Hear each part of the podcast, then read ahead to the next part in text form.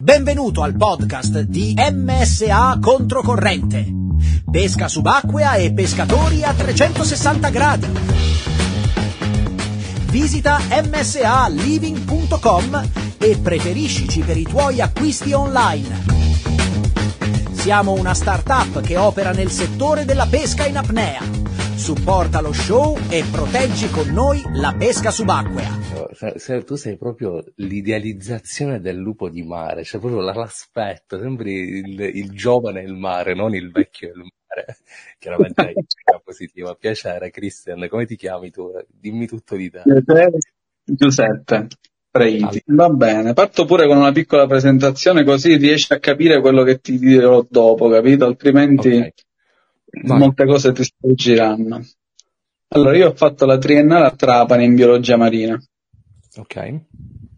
Dopo aver fatto la triennale ho fatto il corso da operatore tecnico subacqueo e ho cominciato a lavorare come sommozzatore nel settore delle piattaforme petrolifere in Arabia, Egitto, Adriatico, un po' qua, un po' là. Già io frequentavo le isole Eolie grazie ad un amico mio che è un apicoltore e c'ha le api a Filicudi, ad Alicudi, a Vulcano. Carlo, che è anche il, il mio mentore e anche uno dei miei principali maestri, diciamo, di pesca, colui che mi ha iniziato alle isole Eolie. Ok. Eh, durante un cantiere in Arabia, un mio grandissimo amico Silvio, anzi Silvestro, eh, anch'esso pescatore in apnea, mi ha detto che voleva acquistare casa alle Isole Eolie con la sua compagna. E io mi sono buttato anche in questo progetto perché c'erano queste casette che avevano un prezzo abbastanza abbordabile. Poi nove anni fa ci fu questo periodo di, di crisi immobiliare, quindi i prezzi erano calati. E niente, entrambi abbiamo acquistato questa, una casetta a Lipari, zona acqua calda, quindi proprio nel centro del nord Lipari e quasi al centro dell'arcipelago eoliano, quindi un posto altamente strategico, se tieni il gommone lì. Ok. Eh, da quando ho fatto questo investimento, perché inizialmente doveva essere un investimento, eh, perché avevo in mente di affittare questa casa quando magari non la utilizzavo. Eh, da quando ho fatto questo acquisto in realtà mai mi sono dato a questo tipo di attività, eh, l'ho subito interpretata come casa mia. Quindi io probabilmente mi sono trasferito alle Isole Eolie nove anni fa. Ok. Ho cominciato a vivere alle Isole Eolie estate e inverno, eh, è stato bello, poi è subentrata anche una fase in cui d'inverno mi annoiavo un po' e adesso vivo l'inverno sommariamente in terraferma e d'estate alle Isole Eolie, anche se in inverno non mancano mai i weekend, le fughe di pesca ah, nell'arcipelago. Questo è Ok. per giù il riassunto della situazione. Ok, perfetto. Allora, partiamo dall'inizio. Eh, biologia marina. Mi verrebbe Sì. dire come mai, però raccontami di questa scelta. No, la scelta è stata molto semplice. Mm, Io neanche sapevo se volevo andare all'università, in poche parole. Mi ero diplomato, ho fatto l'estate, a fine estate, grazie a un mio amico, mi sono rotto il femore con un incidente con un motorino. E mentre ero in ospedale in trazione col femore spezzato, eh, mia madre mi chiese se volevo continuare gli studi, se volevo andare all'università.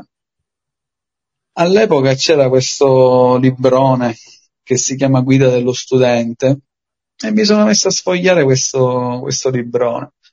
Io ho sempre avuto una passione per le materie scientifiche, quindi eh, le mie- il mio orientamento si muoveva tra architettura, ingegneria, tutte queste cose strane, finché poi sfogliando, sfogliando non sono arrivato in una pagina dove c'era un bel pesce disegnato. Ho detto, minchia, biologia marina, perché no?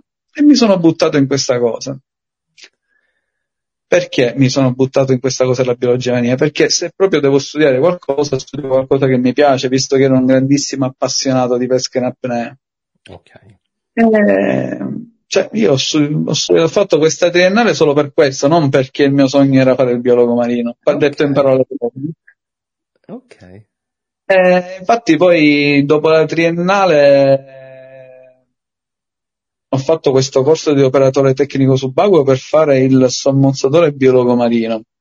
Anche lì non vedevo una strada abbastanza, la vedevo complessa come cosa, perché università, eh, cose, dottorati, cose, troppo, troppa fame c'era nel okay. settore. Vedevo tutti quelli che si erano laureati prima di me che, diciamo, non se la passavano tanto bene, ma questo non significa niente, perché se uno ha un sogno, si impegna e può diventare anche il biologo marino migliore del mondo, però in realtà non era il mio sogno questo. Okay. Quindi mi sono fatto affascinare da questa carriera dell'offshore e ho cominciato a lavorare subito in Egitto, in Adriatico ed è stato molto bello e divertente. Ok, um, per chi non ha completamente idea di che cosa professionalmente sia questa, questo lavoro offshore allora, nelle piattaforme, in poche parole, i sommozzatori in offshore sono come dei meccanici che vanno sott'acqua a montare tubi, a montare valvole, oppure andare, andare a fare delle ispezioni, andare a fare delle pulizie e si utilizzano delle attrezzature abbastanza variegate, da, da, attrezzature altamente pesanti e ignoranti ad attrezzature altamente sofisticate con raggi X e cose strane. Si va sott'acqua con il casco, okay. non con la bomba col mascherino, col casco tipo palombaro, però versione moderna. Il famosissimo Kirby Morgan, che è fatto con un materiale composito, con l'ombelicale, quindi ci sono comunicazioni, c'è la luce, le telecamere, quindi parli con il supervisore in superficie, è una cosa fighissima, bellissima, però è un lavoro abbastanza sacrificante. Come, come c'è un corso, un brevetto, come funziona? Assolutamente una... sì. Eh, io feci il corso all'ENFAP a Palermo, che era un corso regionale di, di sei mesi, mi pare, non mi ricordo. Okay. E dopo questo corso mi sono andato a specializzare in, uh, in Scozia, a Fort William, ho preso la certificazione INCA che serve per lavorare eh, all'estero, accedere a determinati tipi di cantieri che rispettano questi certificati, diciamo. Ok. Quanti eh, anni hai? Boh, solo 36. 36, vabbè, mica figurati. Ok, quindi diciamo che te lo sei girato anche un pochettino il ehm, Mediterraneo, eh, sei stato in oceano. Ok, qual è stata l'esperienza che ti ha mh, lavorativamente segnato più personalmente? Allora, che mi ha segnato di più personalmente ehm, Forse un cantiere di 63 giorni che ho fatto dove non sono entrato in acqua neanche una volta. Cioè? Perché, perché siamo stati in stand-by tutto il tempo. Di che si tratta? Eh, no, perché a volte ci sono dei cantieri dove le squadre dei sommozzatori fungono da assistenza, cioè vanno in acqua solo se servono. Come tipo i vigili del fuoco, no? Se non ci sono incendi non, non entro, tra virgolette. Ok. Fatto un paragono un pochettino così, però questo è il discorso. E mi ha segnato nel senso che ho capito che forse non era questo quello che volevo fare. Eh, ok, ok. E allora qui arriva la domanda. Tu, della tua vita, che cosa vuoi fare? Io voglio essere felice e voglio lavorare ogni giorno per, eh, per esserlo, per eh, Okay. Continuare a esserlo perché mi reputo una delle persone più felici che conosco, quindi... Ok, eh, la, la, tua idea di felicità cosa abbraccia? Che chiaramente è molto personale come, come idea. Come hai identificato la tua idea di felicità? Ah, come diceva De Curtis, eh, la felicità è fatta di attimi di dimenticanza. Eh, alla fine la felicità è una cosa semplice. Mm, quando non hai questi stati malinconici di insofferenza, che desideri qualcosa, oppure che non ti trovi in un posto che ti fa stare troppo stretto, secondo me vuol dire che lì sei felice. Ok, ok. Cioè, uno deve pensare che la felicità debba essere legata per forza a quel picco di euforia oppure a quella realizzazione lavorativa o economica. Sì, sì, Perché, sì. Cioè, io nella mia vita sono abituato molto a guardarmi intorno, eh, riesco anche un attimino a leggere le persone guardandole. Io le ho viste persone realizzate o ricche che magari non, non mi sono sembrate più felici di me. Assolutamente. Eh, vabbè, questo è, eh, è, il sistema, è la nostra società di oggi che ci spinge a cercare quest'idea di facilità eh, il più delle volte in mero materialismo o capitalismo, vediamola, vediamola così. Ma voglio, voglio sapere una cosa, tu hai detto che mentre stavi, sei stato per un po' di tempo a Lipari e poi ti sei annoiato d'inverno. Ehm, com'è un, un anno passato in un'isola così piccola? È bello, è bello perché se sei abituato alle grandi città, cosa alla quale non ero magari abituato io, eh, lì ti vai veramente proprio a purificare perché i ritmi sono scanditi molto più lentamente, si vive di cose semplici, hai a che fare con, con gli isolani che sono delle persone genuine. Eh, si vive bene, si vive, però sai com'è? Come diciamo noi in Sicilia, uso pecchio rompo cupecchio, quindi ho fatto i miei anni invernali alle isole Olie, però va bene così. Eh, adesso mi sento più appagato se faccio un po' qui e un po' lì. Ci sta, ci sta. Ehm, ascolta, questo podcast probabilmente già l'hai intuito, noi tocchiamo il vero, a me piace toccare il vero perché second, secondo me è la cosa più bella che può uscire da queste conversazioni. Tu da poco hai avuto una bambina, ok? Come questo. Quindi sono ancora più felice rispetto a come ero prima, ancora l'abbiamo moltiplicata per 10 questa felicità. Adesso. Ok, e all'atto pratico però suppongo anch'io sono padre, io vivo in Inghilterra, fino all'anno scorso volevo tornare a Palermo, quindi già ci stiamo capendo dove sto andando a parare.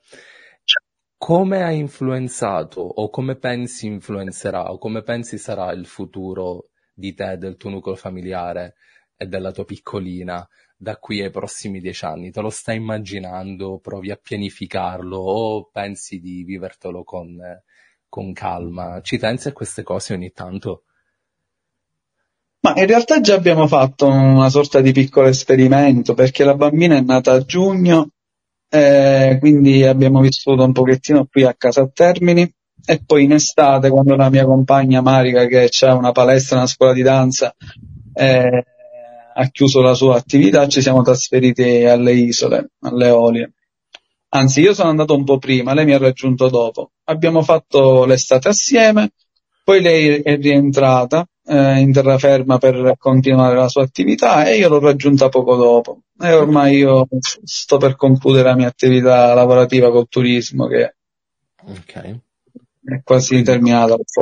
Comunque, un, un, equilibrio che si può eh, trovare basta esserci la volontà nel fare le cose alla fine. Ah, non c'è nessuna volontà, eh, qui eh, tutto sta avvenendo in maniera spontanea. Ok, ok.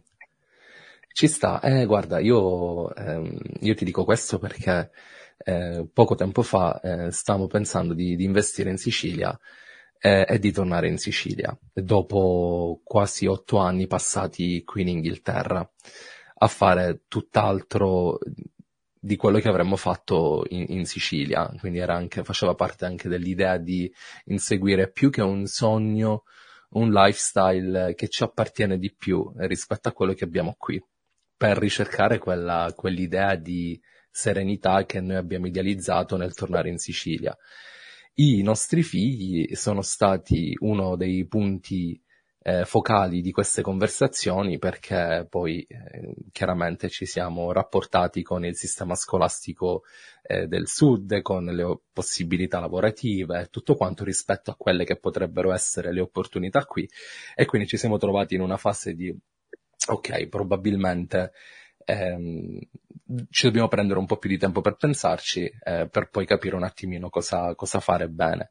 Eh, e quindi sono sempre curioso di sapere eh, chi come noi ha queste tipologie di esperienze, mh, mm, eh, cosa ne pensa e come affronta questa tipologia di, eh, di scelte. Può sicuramente essere d'aiuto, d'aiuto a tanti, però eh, è sicuramente da ammirare quando ehm, lo si riesce a fare con così tanta naturalezza, mettiamola così. Eh, e questo è, è, veramente notevole. Ma adesso... eh, non è che abbiamo fatto chissà che cosa. No. Lo scopriremo bene comunque. No, no, ci sta, ci sta. Vedi, forse sono io che mi faccio troppe paranoie. Essere pure, anzi direi quasi di sì. Eh, però, eh, dai, giusto per, giusto per chiacchierare.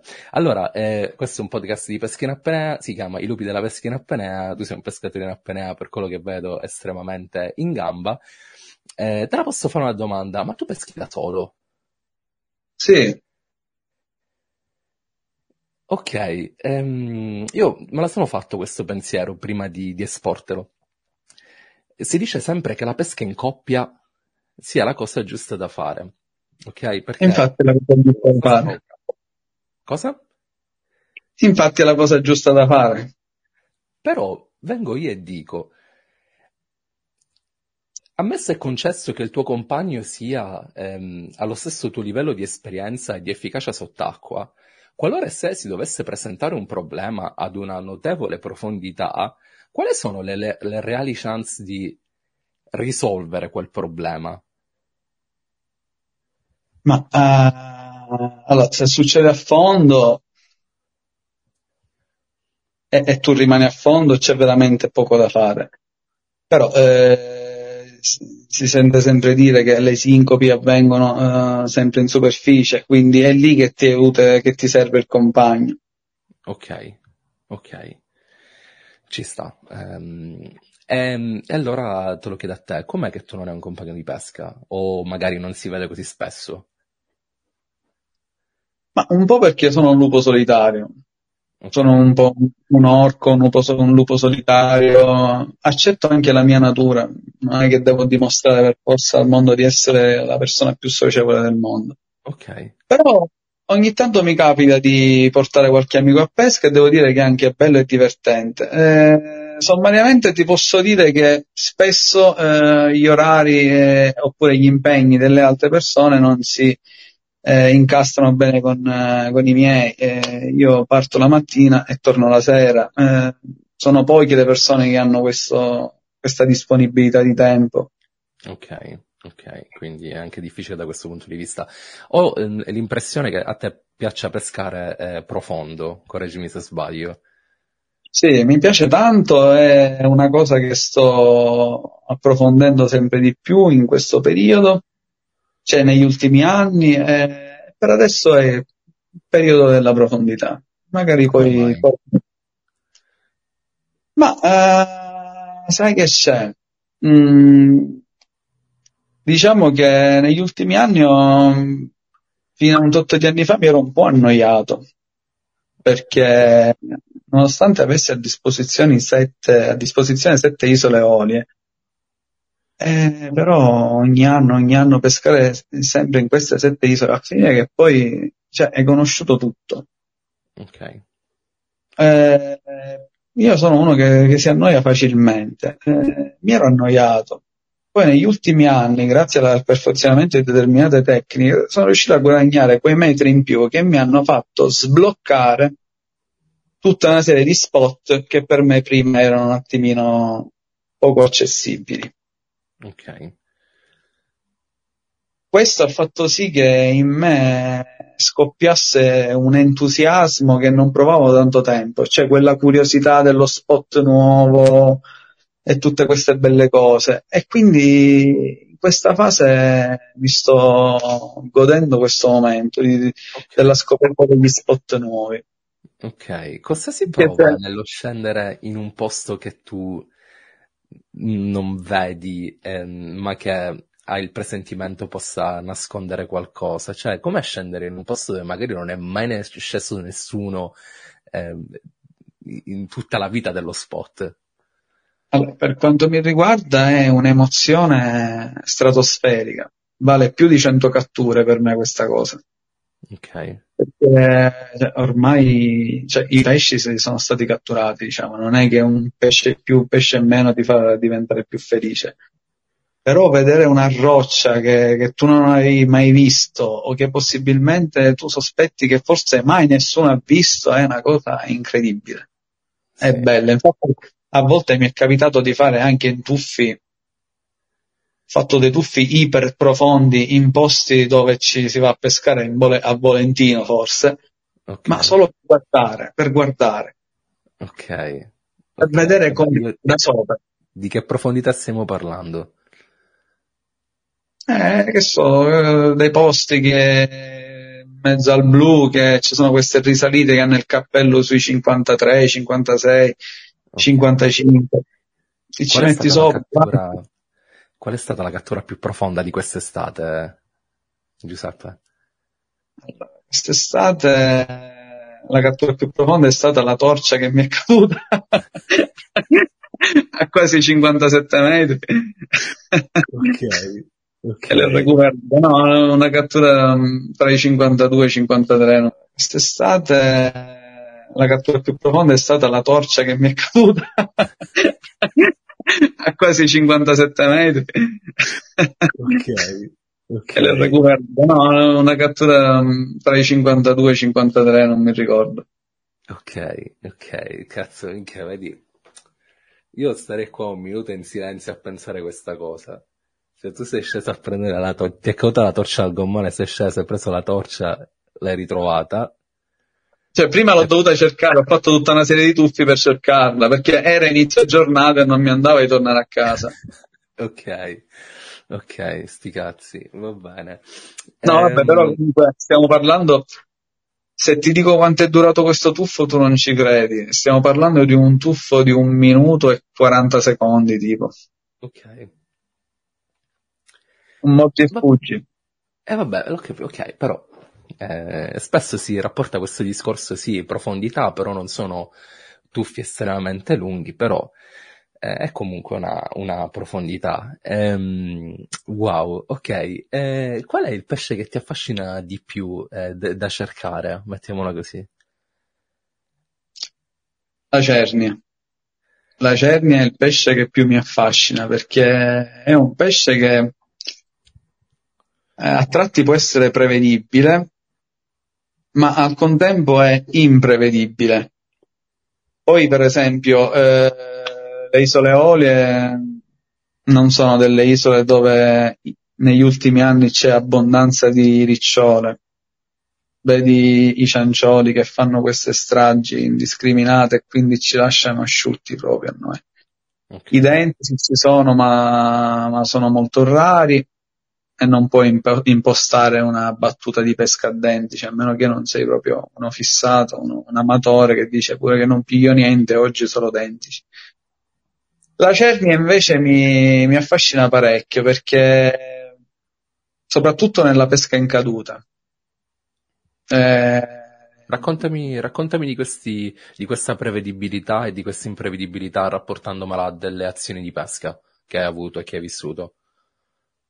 Ah, la prevedibilità è, sta nel fatto che quando tu fai una ricerca utilizzando la strumentazione elettronica, eh, ti studi il fondale e dici, caspita, qui sicuramente una cernia ci deve essere, anche se non, non vedi la marcatura nell'ego, perché okay. il mio trasduttore non è molto potente, quindi spesso e volentieri le marcature neanche me le fa vedere. Eh, però cioè, in base a quello che riesci a vedere come roccia, come salto di profondità, oppure tutto il contesto che c'è attorno, riesci a immaginare queste cose. Okay. E, quindi cioè, è, preved- è, prevedibile da questo punto di vista. Invece è imprevedibile nel fatto che a volte tu pensi di aver trovato le, le condizioni favorevoli per pescare che sono la cernia, invece cerni non ne vedi neanche una sono dei, dei pesci okay, super, condizioni, so, so, quanto più prevedibili le condizioni prevedibili di cui stai parlando eh, in termini non lo so dimmi tu. Allora per quanto riguarda le isole Eolie io ho notato che quando l'acqua è molto luminosa è molto chiara c'è quella correntina leggera eh, il taglio non è gelido ma è fresco eh, e c'è quel tripudio di, di mangianza negli spot anche a profondità elevate lì diventa quasi matematico che devi vedere. A parte la Cernia, ma vedi veramente tutta la biodiversità. Okay. Invece, giustamente, quando l'acqua ha quella tonalità più verdina, eh, la luce diventa più tenue, eh, l'abisso è molto gelido. Lì Ok. difficilmente vedrai qualcosa libero, a meno che tu non abbia un segnale, una tana, una cosa da andare a perlustrare, però. Ok, ok. De- delle tue pescate, quanto tempo dedichi al, um, allo scandagliare e quanto tempo dedichi invece alla pesca in sé? Ormai dedico solo tempo a pescare perché non c'è più niente da scandagliare. Ok, fantastico. Sta, No, eh, comunque, un buon 20% lo dedico a scandagliare, soprattutto quando ti sposti da un posto all'altro. Anziché fartelo a velocità, ti metti lì piano piano. Ok, Però, eh, battendo sempre gli stessi posti, arriva un certo momento che poi hai trovato quello che devi trovare, perché se ti sposti un po' più in là la profondità diventa troppo elevata e quindi ciao, basta, non puoi pescare più. ok, ok. Quindi è quasi un qualcosa proprio di, cioè, disegnato della serie. Tu ti metti sul filo che so dei 50 e ti fai tutto il filo dei 50 giorno dopo giorno, mese dopo mese, fino a quando non te lo mappi tutto praticamente. Sì, sì. Ok, ok. Vedi, queste Anche magari sul filo sembrare... 40, anche sul filo di 35, non è che per forza dobbiamo andare a 50. eh. Ok, chiaro, tu, tu ti fai tutta la mappatura chiaramente della tua, della tua zona di pesca, interessantissimo. Vedi, questo può sembrare banale per te che lo fai, però ehm, vedi, chiaramente Poi le isole. Eolie ti avvantaggiano molto da questo punto di vista perché quelle sono. Una volta che ti allontani tot metri dalla costa, inizia l'abisso e il fondo non risalirà mai più. Ok, Quindi laddove il fondale presenta delle caratteristiche un attimino più pianeggianti, lì bisogna un attimino battere con questa tecnica. Però nei posti dove il fondale scende subito, che ci va a fa? Ok, ci vai, Eh, però dico, eh, te lo studi in pochissimo tempo, va. ok, ok. Il tuo percorso di studi ha avuto tangibilmente, ha dato tangibilmente un aiuto a questa tua attività di oggi, in qualche modo? Tantissimo, tantissimo aiuto. Tipo? Tipo nel, nel non avere troppe convinzioni, nel rimanere un attimino con, eh, con la mente aperta. Sì, si sa che tutto accade per un motivo sott'acqua e che nulla è legato al caso, però le variabili in gioco sono talmente molteplici e talmente difficili da sommare e calcolare tra di loro che non è dato a noi poterle interpretare finemente.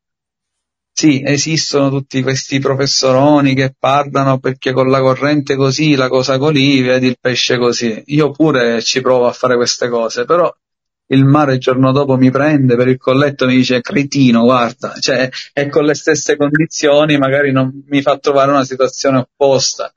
E quindi dici, allora vedi ho sbagliato, eh, perché in realtà le variabili in gioco non sono soltanto quelle che esaminiamo noi, magari ce ne sono altre che noi per una questione sensoriale non possiamo percepire. Ok, E ok. quindi in tutto questo cosa nasce? Nasce la magia. Di questa cosa parlavamo col nipote di Mazzarri nell'ultima chiamata, dove io, ehm, come sempre, adesso lo farò anche con te, che oramai sta diventando un rituale, eh, voglio provare a capire quello che c'è da capire per eh, stupidamente dire si fa così per trovare il pesce, ma anche lui, eh, sotto consiglio e voce di, di suo zio, diceva non lo puoi capire il mare perché, come, appena, come appena detto tu, ti prende e ti dice ma, ma che vuoi fare?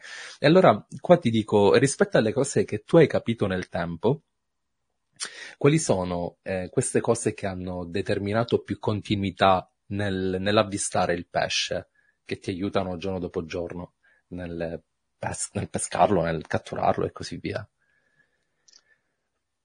Allora, eh, la scelta del posto innanzitutto, bisogna scegliere posti magari poco battuti.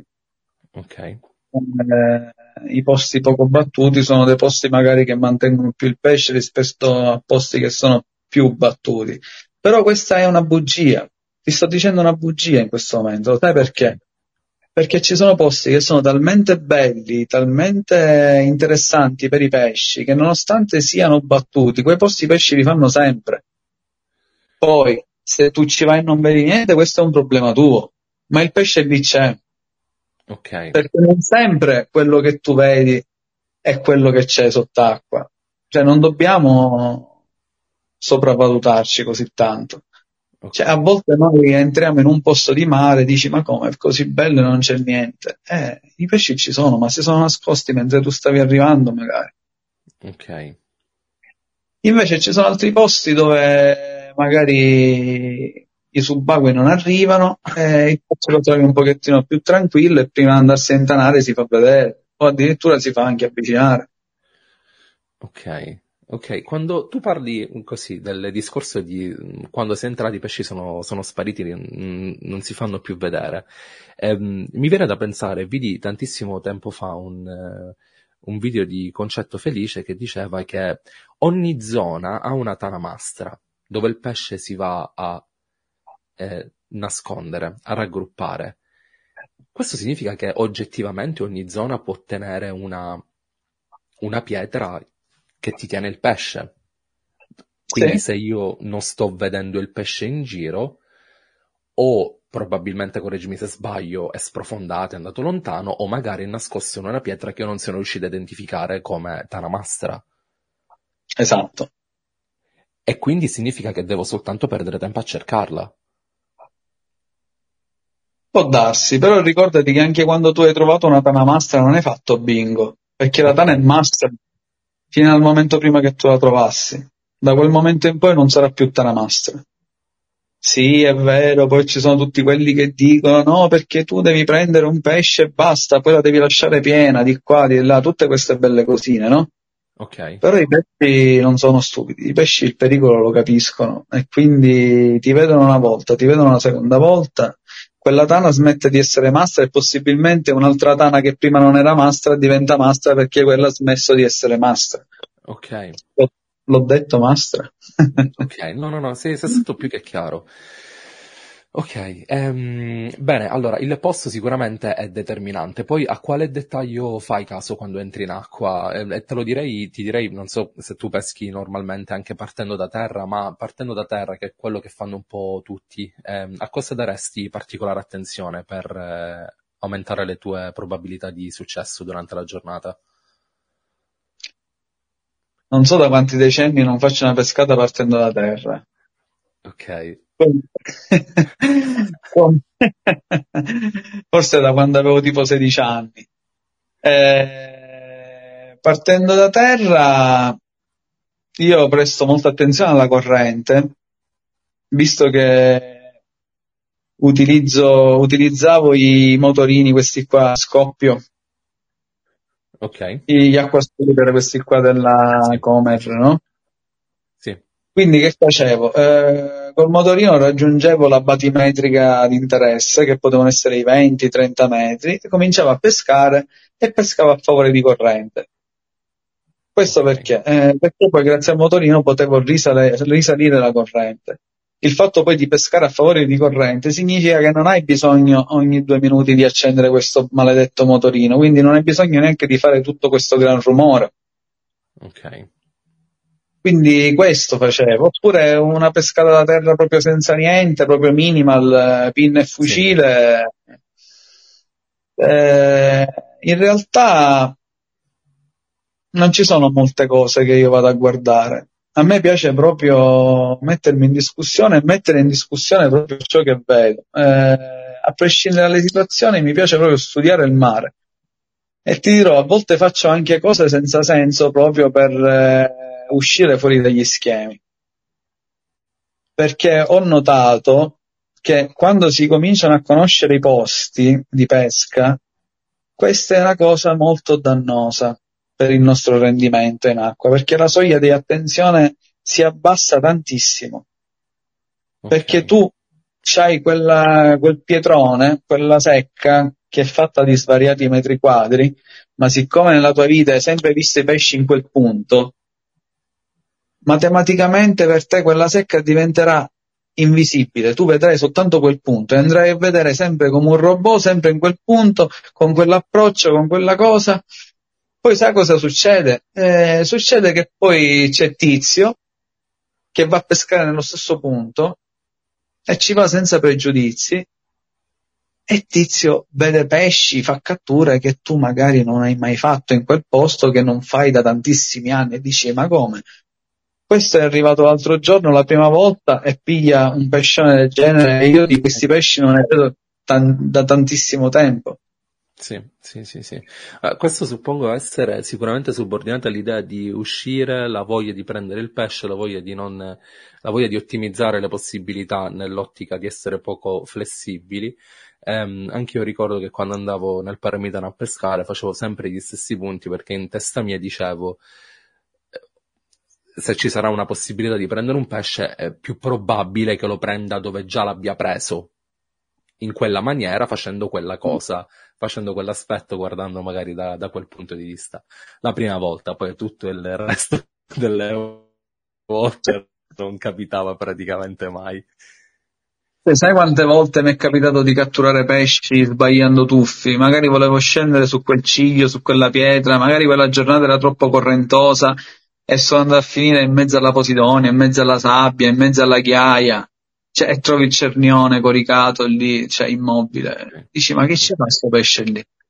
Quindi alla base bisogna essere quanto più aperti mentalmente, privi di schemi possibili nell'esplorare. Anche perché gli schemi sono noiosi, sono, sono noiosi gli schemi, non mi diverto con gli schemi io. Eh, cioè, è, è, è, normale che se tu vuoi, eh, vuoi arrivare ad una cattura, un po' di schemi li devi rispettare però ogni tanto una, picco- una parte della pescata deve essere fuori dagli schemi, perché altrimenti diventi vecchio.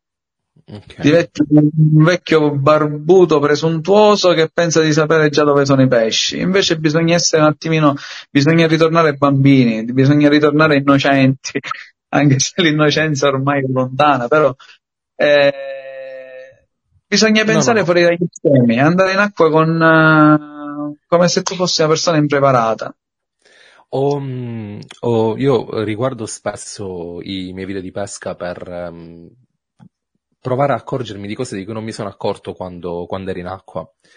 Ehm, è, è sempre sulla base di un consiglio dato da Salvatore Roccaforte in una conversazione eh, su un altro canale. Diceva di prestare attenzione a ciò che ha un look diverso ha qualcosa che spicca nel fondale, una pietra, no, non so bene come descrivertelo, però poi in effetti eh, l'ho capita sta cosa, speriamo di riuscire a esprimerla al meglio possibile.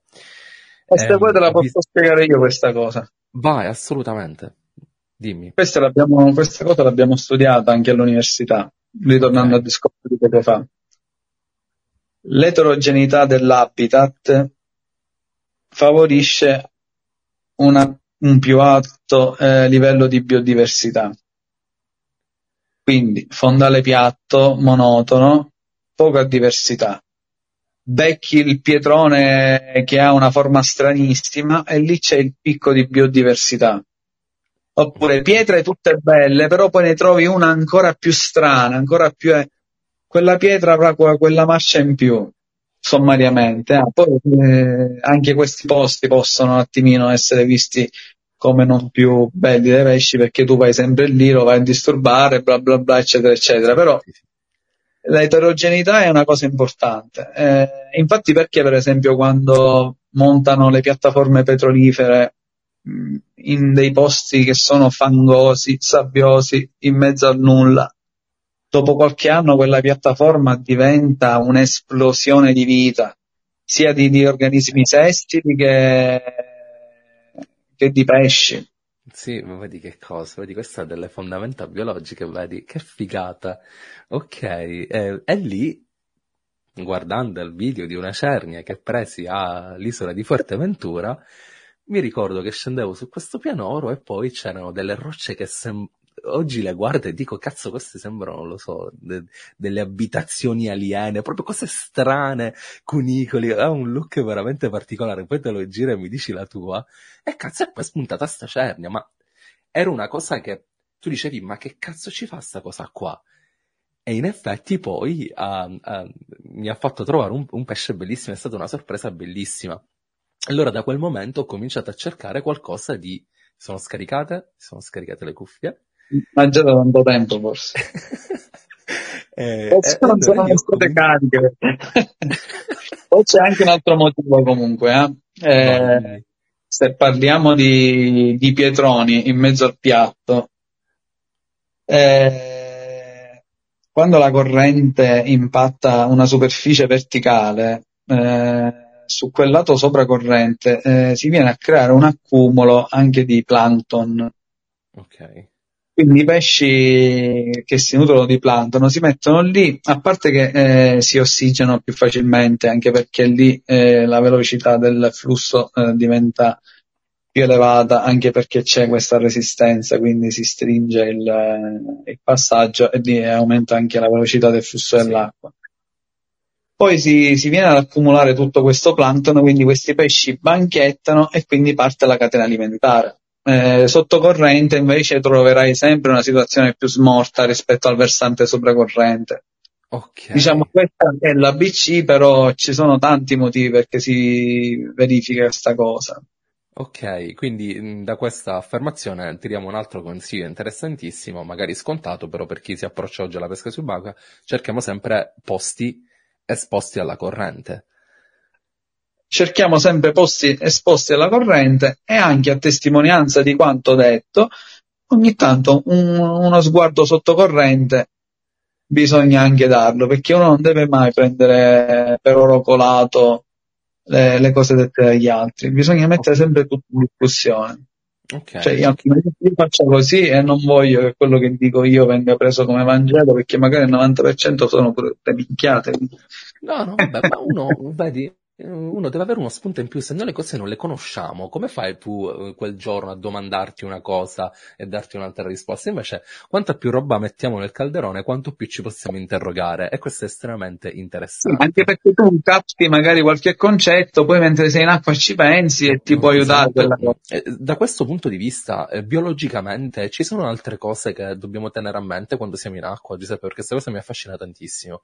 Ehm, non lo so, morfologia del fondale, tipologia del fondale, fondale. Per esempio, il grotto, la, proprio come è fatta la, la, roccia del grotto, sento essere eh, estremamente viva come pietra rispetto, per esempio, al, al granito. Ehm, che influenza ha questo nell'ambiente marino, per esempio? Non lo so. Eh, il grotto rispetto al granito, come dicevamo poco fa, è molto più eterogeneo okay. come superficie molto più eterogenea perché fa tanti buchi, eh, la porosità della superficie favorisce l'attecchimento di numerose forme bentoniche, tutti questi organismi sessili, quindi che possono andarsi a nascondere, a riprodursi lì, a cacciare. Il granito è una pietra liscia, eh, quindi non possiamo dire che sia deserta, priva di vita, però è naturalmente un attimino più semplice come morfologia rispetto al grotto. Quindi sì, magari trovi dei massi accatastati di granito che ti fanno lo spacco, che ti fanno la grotta e quindi ti fanno però eh, a livello di forme sessili, diciamo, di alghe oppure di invertebrati ne troverai di meno e questa cosa influisce anche sulla, sulla vita, no? Ok, ok. Um, um, il, lo scenario esterno, un'altra cosa che col tempo ho imparato a guardare, si ripropone probabilmente anche sott'acqua. Okay. Assolutamente sì. Quindi è, è, giusto che io guardi quando vado ad esplorare posti nuovi come fuori e, e mi immagino che sia anche così dentro è da lì scelgo ok, vado qui o no, vado lì, oppure secondo me qua per esempio è basso, non, non, ci vado. Assolutamente, io questa cosa la facevo tanto quando ancora non avevo questi strumenti eh, performanti elettronici, diciamo, eh, quando avevo un semplice coscandaio, magari guardavo la morfologia della, della montagna, eh, vedevi che so un canalone, una cresta che scendeva verso il mare e quindi tu ti andavi a scandagliare la zona lì fuori, dicevi possibilmente tutto attorno in sabbia e lì ci sarà una dorsale che cammina, cioè questa è la cosa più semplice che ti viene da pensare. Ok, ok. Oppure vedi una zona, un vallone dove eh, vedi tanti massi accatastati che sono caduti dalla cima della montagna e quindi possibilmente questa catasta di massi continuerà anche in acqua facendo una franata Okay. Poi magari una frenata che si ferma a 10 metri di profondità, o magari una frenata che arriva fino a 40.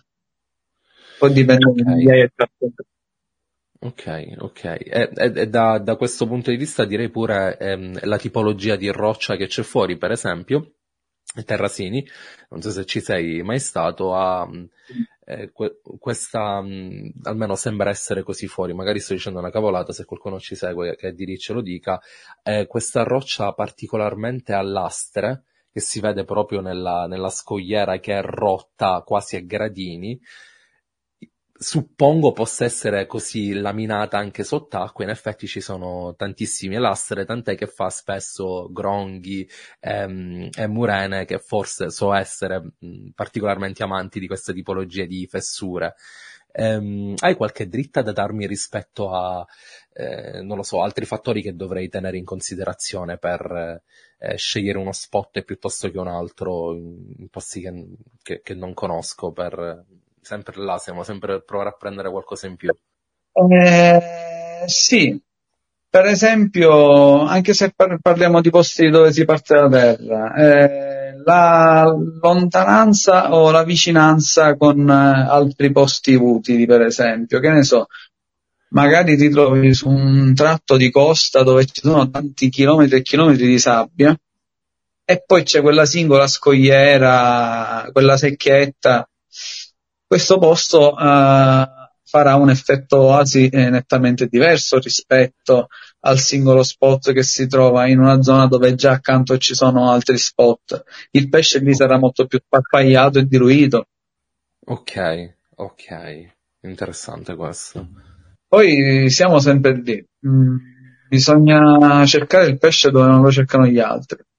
Perché i pesci eh, l'hanno capito che bisogna scappare da questi brutti ceffi armati che vanno sott'acqua. Quindi bisogna pensare fuori dagli schemi. Mm, andare dove vanno tutti, sì, tutti vanno nel posto quello bello, bello, bello, bello, però poi sì, tu mi puoi dire questo, però alla fine dei conti dici Chris, se non vai a mare e non sperimenti e non ti fai ehm, la tua esperienza e non dici non è dove andare, non, non ci sono scorciatoie, mettiamola così. C'è un, un detto siciliano che dice Cupisci vuole mangiare, un culo a mare sa va bagnare. Eh. eh, questo, questo, lo mettiamo come titolo della, della chiamata. Dimmi una cosa, del um, pescaturismo, che cosa fai um, dalle isole Olie? Eh, questa è una cosa bellissima. Io mi occupo di turismo esperienziale, ovvero porto in giro i turisti attorno alle isole Eolie facciamo svariate attività, dalle più classiche che sono i bagni, l'esplorazione della grotta, poi si passa anche allo snorkeling. Poi ci sono delle gite un pochettino più complesse, eh, richieste da una clientela un pochettino più esigente, dove si fa anche la pesca subacquea, Okay. Quindi facciamo proprio una dimostrazione, io dimostro a questi clienti che magari non sono neanche pescatori, sono persone semplicemente curiose, faccio vedere loro come si effettua una battuta di pesca subacquea e poi a bordo del gommone stesso facciamo una piccola masterclass di come si prepara un crudo di pesce. Quindi il percorso completo, dalla pesca alla preparazione di un piatto. Eh, questa cosa ai turisti piace tantissimo perché c'è più esperienziale di questo. O addirittura a volte si, si va anche a casa e si fa un restaurant perché mi piace molto cucinare, quindi eh, faccio una cena con quello che abbiamo pescato assieme eh, durante l'escursione. Okay. E, eh, questa cosa mi, mi piace tantissimo perché vedere la gioia, l'interesse che hanno le persone nei confronti di queste attività che propongo mi, mi appaga tantissimo e, e mi fa essere felice di quello che faccio. Qual è la reazione più comune quando tiri un pesce fuori? Raccontami, cioè, dici, vabbè ragazzi, oggi andiamo qui, scendo adesso qui, poi tiri il pesce. Raccontami la dinamica di una di queste azioni, com'è, come va? Allora, generalmente vado nel miglior posto che ho, per esempio, okay. per far sì che la parentesi della pesca subacquea non rubi troppo tempo alla gita in sé per sé perché altrimenti rischiamo di fare troppe ore di, di pesca e poche ore di bagni, di snorkeling e, tutto il sì. resto. Quindi spesso mi capita anche di riuscire a prendere il pesce al primo tuffo e questa cosa li fa impazzire. Dice ma come? Già l'hai preso?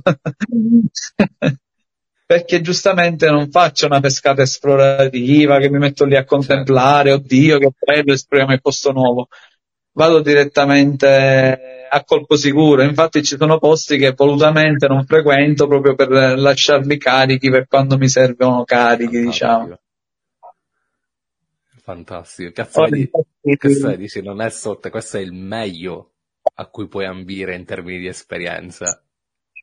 Sì, è una cosa fantastica, è una cosa fantastica, ma poi riuscire a trasformare in dei piatti buoni eh, ciò che peschi e farlo con loro che, te che ti hanno visto fare proprio tutta la cattura, tutte cose, è una cosa meravigliosa. È una cosa meravigliosa. Hai trasformati turisti o tuoi ehm, clienti in pescatori subacquei? Eh, aspetta, fammi pensare. No, credo proprio di no perché la maggior parte delle volte si tratta di persone che vivono nelle grandi città, persone che vivono al nord. Okay. E quindi, però, sì, che si trasformano in appassionati di pesca, che seguono i video, queste cose, sì. Che pure mi seguono, magari che mi continuano a scrivere, che, che sono proprio interessati a quello che faccio, questa cosa sì. Cioè, tra trasformare un turista in un pescatore. E eh vabbè, oh, dico, eh, la cornice è de, de, da film. Eh, l'azione da manuale, il pesce da migliore ristorante della zona, dico, non è proprio impensabile che li riesci a bucare nel mondo della pesca dopo una cosa del genere. Ehm, e, e dimmi una cosa, ehm, quanto costa una giornata con te fuori? Come, come, dove si prenota? Come funziona? Allora, io collaboro con eh, dei miei amici eh, che hanno anch'essi un gozzo, proprio Silvestro e Emanuele. Eh, e loro hanno il sito internet, tutte cose. Però eh, negli anni ho, mi sono ritagliato anch'io una clientela che mi contatta tramite passavarola, tramite Instagram, io ci tengo proprio a non avere un sito internet perché voglio essere uno spirito libero. Quando non faccio escursioni voglio andare a pescare, non voglio stare lì a fare preventivi, a fare telefonate a sbattermi. Voglio soltanto godere. Voglio godere quando faccio le escursioni, voglio godere quando vado a pescare. Non mi voglio stressare perché... Fantastico sono ci posso fare niente. E eh, niente, l'escursione può costare da qualche centinaio di euro a, a svariate centinaia di euro. Eh, dipende da, da, quante ore, perché stiamo parlando di escursioni di otto ore. Ok. Eh, dove per esempio a volte si parte da Lipari e si toccano isole come Panare e Stromboli o come Alicudi Filicudi. Quindi già lo sciupio di carburante è molto elevato. Eh, alle isole Eolie è arrivato a costare anche 2,35 euro quest'anno, anzi attualmente costa 2,35 euro un litro di, di senza piombo. Quindi poi giustamente c'è da considerare il, il prezzo del, del, noleggio del gommone, eh, lo, skipper, eh, lo skipper deve essere anche pagato per quello che, che sa fare e quindi per questo si arriva a certe cifre. Ci sta, eh, ci sta, ci sta. Poi naturalmente ci sono i periodi di alta stagione, i periodi di bassa stagione, magari ci sono giornate dove io ho già un'altra una prenotazione quindi se qualcuno accetta di fare un'escursione più breve nelle ore che mi rimangono libere, lì eh, si può accedere ad una scontistica maggiore. Però siamo lì, dalle 200-300 euro fino ad arrivare alle 7, Arriva, vabbè, ci sta, ci sta. E, il, e, invece il mangiare come lo gestisci rispetto...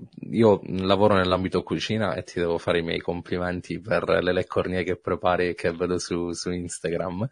Ehm, come funziona invece la giornata in cui eh, te li porti a casa e prepari da mangiare a casa? Ehm, come si evolve quella tipologia di esperienza? Questa è bellissima. Eh io prima eh, facevo un restaurant fino a se stesso, eh, cioè proprio venivano turisti a mangiare a casa mia, tipo, però questa cosa la percepivo come un po' fredda perché cioè, io sono a casa e arrivano questi sconosciuti, mi devo mettere lì, cioè, non lo so, Sì. non, Non c'era non connessione. non mi arrivavano delle vibrazioni positive. Certo, a fine serata eravamo tutti grandi amici, però l'impatto non era piacevole per quanto mi riguarda, soprattutto per le ore eh, che precedevano eh, l'arrivo degli ospiti. E quindi ho detto perché io mi devo stressare, visto che sono uno godereccio che vuole solo godere. Ok, da oggi in poi si fanno eh, queste cene soltanto con i clienti e l'escursione. Ora, durante la giornata, a, a parte che io ho questo dono, perché è un dono, che è quello di diventare subito amico dei miei clienti, che da cliente a- ad amico c'è pochissimo tempo. Eh, rompiamo subito il ghiaccio, peschiamo, io comincio tipo a, a chiedere a questi clienti, ma preferite un antipasto un primo, un primo un secondo o un antipasto un primo e un secondo? E tutti mi rispondono un antipasto un primo e un secondo. Eh, I crudi vi piacciono? Sì, eh, va bene, pasta, questa, quella. E generalmente faccio un crudo, crudo di cernia, eh, con, eh, che so, cimette di cappero, eh, qualche cosa di frutta, proprio così, un accenno per dare un tocco di dolcezza, qualche erbetta aromatica, l'olio quello buono, eh, sale pochissimo perché c'è il cappero e il pepe. Generalmente è così. Sì. Eh, eh, la pasta si fa sempre il solito pacchero con eh, le frattaglie della cernia eh, e anche parti di, di collare, di testa che sono le, le più indicate per fare e poi al forno si fa il resto con le patate. Ma poi generalmente al secondo dolce? E dolce sono io. non, non ne faccio dolci. Ok, allora, minchia, oh, eh, ci sta, dai. Minchia, Stai nata fuori. Eh, rischio la vita per prendermi il pay, cuciniamo, fai... massacrante. Infatti io da qualche anno ho iniziato ad alzare prezzi perché spero che mi dicano di no. Perché è massacrante, come cosa è veramente massacrante. Eh, però che devo fare? E Cioè, vedere questo devi fare il papà, tra parentesi. da quest'anno sì. Minchia. Però quest'anno, per esempio, l'ho fatto soltanto una volta l'home restaurant a casa. Ok. Ok. E quindi alla diciamo fine che è la perfetta ciliegina sulla torta rispetto all'esperienza, cioè portarti eh, la gente a casa, fargli apprezzare ancora di più il pescato, mh, a parte lanciare un messaggio bellissimo e soprattutto di protezione rispetto alla pesca subacquea che non è così cattiva come sembra essere, cioè è veramente un'esperienza catch, clean and cook per antonomasia letteralmente. Eh, Sì, è una cosa meravigliosa. Eh, è quello che più, cioè, io preferisco farlo poche volte l'anno perché è massacrante, però quelle poche volte che lo faccio, cioè, sono sono, felicissimo. delle- Cioè, sono dei bei ricordi eh, sicuramente. non- cioè, quando loro se ne vanno, lasciano casa mia, cioè, poco ci vuole, cioè, mi saltano addosso, cioè, mi abbracciano, cioè, poco ci vuole si mettono a piangere, cioè, si, si stava una sintonia, si, c'è una, si respira una magia durante queste cose ed è unica. Ma se ci pensi, e, e- e poi chiudiamo, e se ci pensi, ehm, quando si va in vacanza, eh, tu eh, vuoi vivere un'esperienza particolare, cioè tu esci dalla tua zona di comfort per andare in vacanza per creare delle memorie, giusto?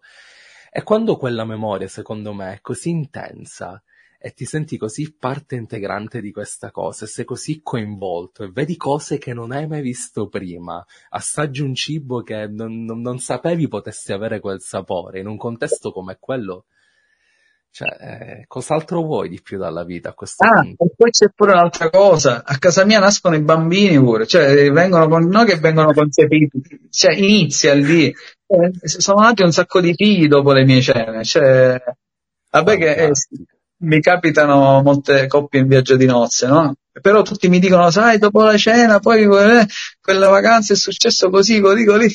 Niente. infatti, infatti poi ci sono i mariti gelosi, sì, ah, questo è figlio di Giuseppe, lo- questo dobbiamo chiamare Giuseppino. Guarda, io lo ridurrei al quando si semina bene, solo bene si può ricevere. E quello no, che fai no. sicuramente perché fare è una cosa meravigliosa perché nel 99% dei casi queste persone arrivano con tutti i buoni propositi e ti irradiano di energia positiva.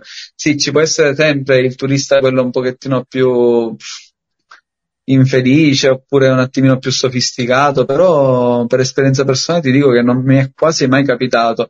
Forse dipende anche dal modo di porsi che ognuno ha nei confronti delle, delle persone. Il fatto io proprio di, di rompere tutti gli schemi, di non essere cliente e, e servitore, di non mettere la relazione su questo piano, aiuta tantissimo secondo me. Cioè perché durante questi tour siamo amici che si stanno divertendo assieme. Stop, tutto qui. Allora, abbiamo avuto un piccolo problema tecnico. Dicevo che ogni volta fare una chiamata sai, non sai chi hai davanti, non sai come, che carattere c'è, capita a volte che uno dei che credi più perché quello è più timido, c'è quello corroico, c'è quello che se la... Insomma, io mi sono sentito estremamente a mio agio, quindi ti posso dire che eh, in effetti hai ragione, riesci a mettere a tuo agio le, le persone con le quali hai a che fare, è stato estremamente interessante. E come ti dicevo, se non l'abbiamo catturato, mi ha fatto venire voglia di venirti a trovare alle isole e, e vivere un'esperienza del genere con te. Quindi grazie del tuo tempo, è tardi grazie a te. e dobbiamo andare a dormire adesso. Grazie.